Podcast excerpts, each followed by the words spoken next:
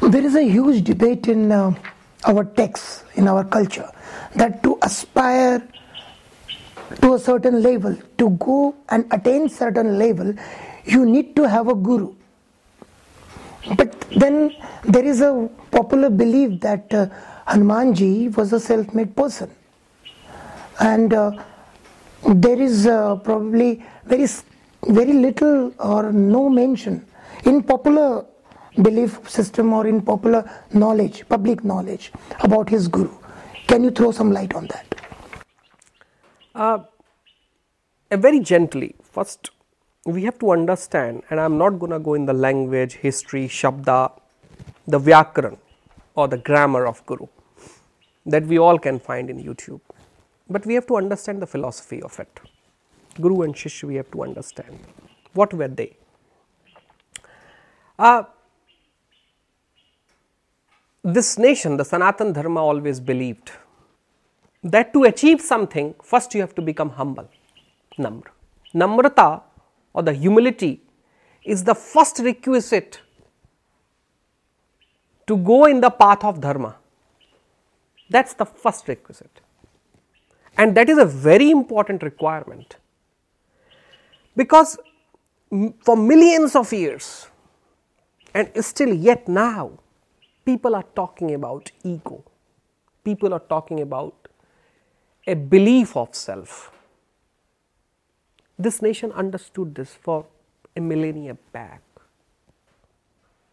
tens of thousands of years back that if you have to achieve dharma if you have to achieve the spirituality if you have to achieve the sanatana in you, the first requirement is humility. Humility. And humility means what? That I am nothing. And that can be only said by somebody who has an experience that he or she is everything. When you say you are nothing, it means that you are everything. Else, you cannot say you are nothing. So, humility was required.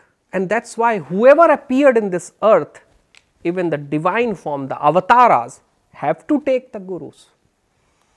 Because this country, there was nothing that Lord Rama has to learn, but still he goes. There was nothing that Krishna has to learn, still he goes. Because that was a system that everybody was following. That to achieve something, you need a guru. You need a guru because accepting somebody a guru is your humility. If you are humble, if you have a humility, if you have a namrata, vinamrata, and these are two very interesting words that I cannot translate it. Until or unless you have that, you cannot achieve, you cannot achieve the steps of Sanatan Dharma. Hanumanji was the same. Hanumanji has he had all the powers that he can believe so. But still he goes to Surya Deva. And Surya is what? Surya is knowledge, the Gyan, the light. And he goes to the light. He asks the Surya that please accept me as your Shishya. Surya Dev says, No, it's not possible. Because I am constantly moving. I am constantly moving. In this movement, how can I give you any jnana? And are you ready to take that jnana in this deep movement? It's a very interesting story. Because see, Surya is telling that look, from morning to evening, days to night, months to year, I am moving. I have to go somewhere to else. I will have a constant character of movement because I'll be seeking, I'll be giving my form to here and there.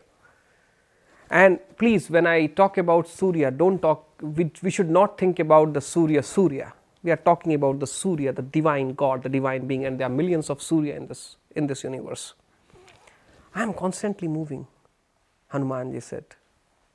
And very, I mean, beautifully, he said in uh, Valmiki Ramayana and in Ramcharit Manas, in both a sentiment of it comes.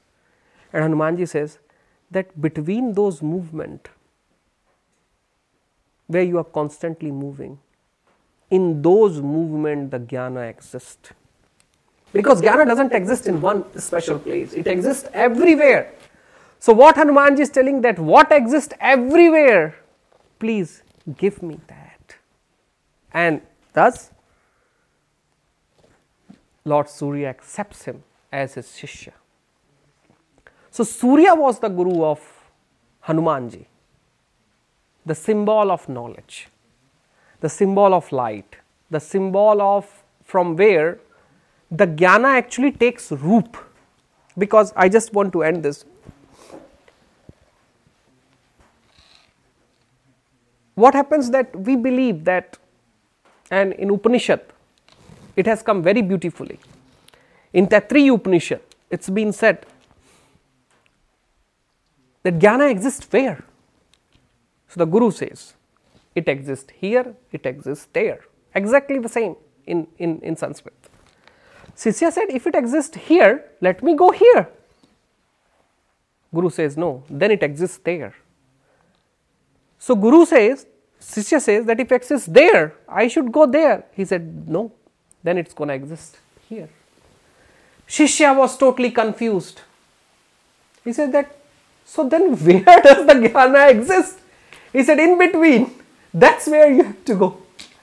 And it's a beautiful samvad. It's a beautiful history. I mean, if every Shishya can become like Hanumanji, to whom we call Gyan Gunasagar, I think we have understood that Gyan doesn't exist here, it doesn't exist there, it exists in between. Life is in between. There is a in Bharatvarsha, we call, we name Sandhya, daybreaks. And see, we recite to God when there is a no light or there is a light. In between. Life is about in between. Hanumanji is about in between. Sandhikala. Sandhya Kala. Everything the knowledge exists in between. It is nowhere complete. You cannot say that you have mastered all the Veda and you have achieved the understanding of dhyana or meditation or yoga. No. That may give you a jnana, but it may not give you the wisdom of insight. So, while you do that, you will have to do this. Once you have done both of it, then appears the divinity with you. And that's how the Valmiki Ramayana portrays the whole Jnana Kand of Hanumanji.